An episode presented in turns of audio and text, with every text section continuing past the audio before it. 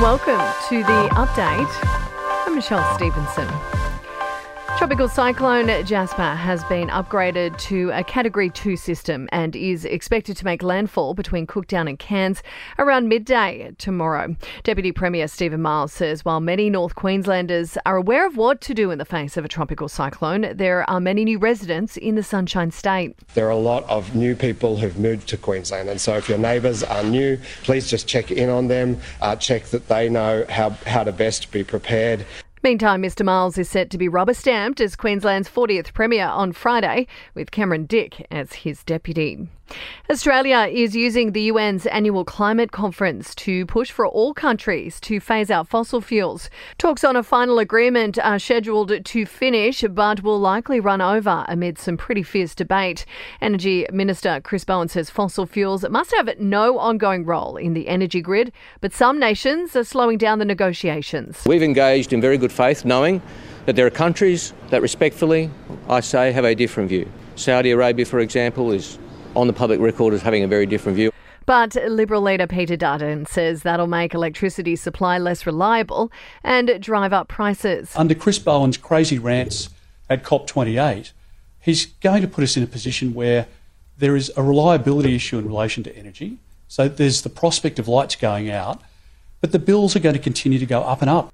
A community protection board has been set up to determine which former immigration detainees should be placed back behind bars. Nearly 150 asylum seekers were released from custody more than a month ago after a High Court ruling. The panel will be able to recommend preventative detention, supervision orders, or electronic monitoring. And the Reserve Bank says the use of cash is still important, even though just 13% of Aussies use physical currency. The RBA governor is worried that people are actually having trouble travelling greater distances to access their cash as bank branches and ATMs disappear. Sport and entertainment are next.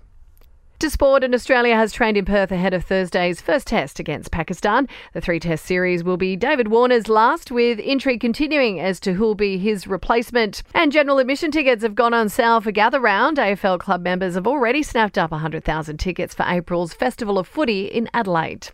In your entertainment news now, and Dave Grohl has paid an emotional tribute to Australia while performing in Sydney. The Foo Fighters frontman calling it his home away from home, adding that it is his favourite country in the world.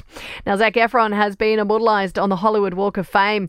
The actor's received the 2,767th star on Hollywood Boulevard. And Kanye's Aussie wife is once again bearing all while out and about with the rapper in Miami. Bianca Censori spotted in a tiny silver string ensemble paired with a toy teddy bear. That's the latest from the Nova Podcast News Team. Love another episode of the update for you tomorrow. I'm Michelle Stevenson.